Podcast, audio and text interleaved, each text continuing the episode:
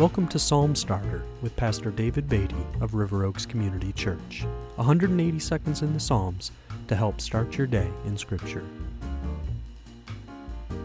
Psalm 51 contains a very important historical note in its heading. It reads, To the choir master, a psalm of David when Nathan the prophet went to him after he had gone into Bathsheba.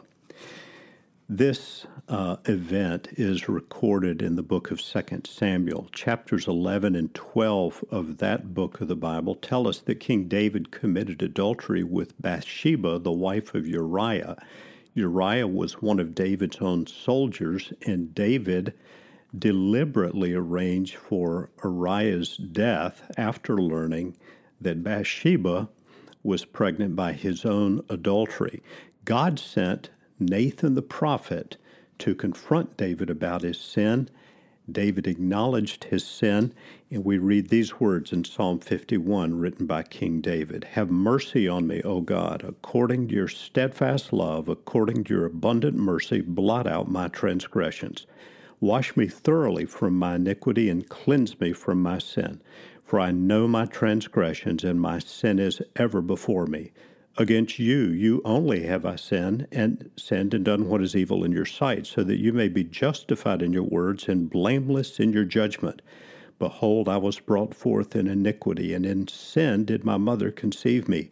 Behold, you delight in truth in the inward being, and you teach me wisdom in the secret heart. Purge me with hyssop, and I shall be clean. Wash me, and I shall be whiter than snow. Let me hear joy and gladness. Let the bones that you have broken rejoice. Hide your face from my sins and blot out all my iniquities. Create in me a clean heart, O God, and renew a right spirit within me. Psalm 51 expresses genuine repentance. These are the words of a man who has been appropriately humbled.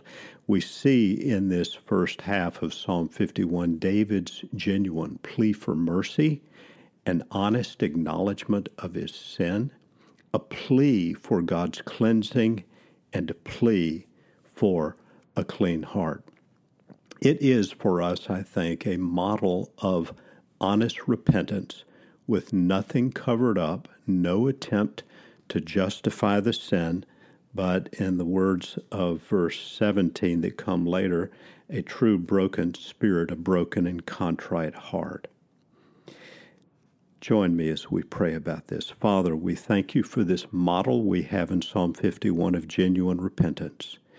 And would you help us when we need to confess sin to likewise come with humility and contriteness and in dependence on your steadfast love?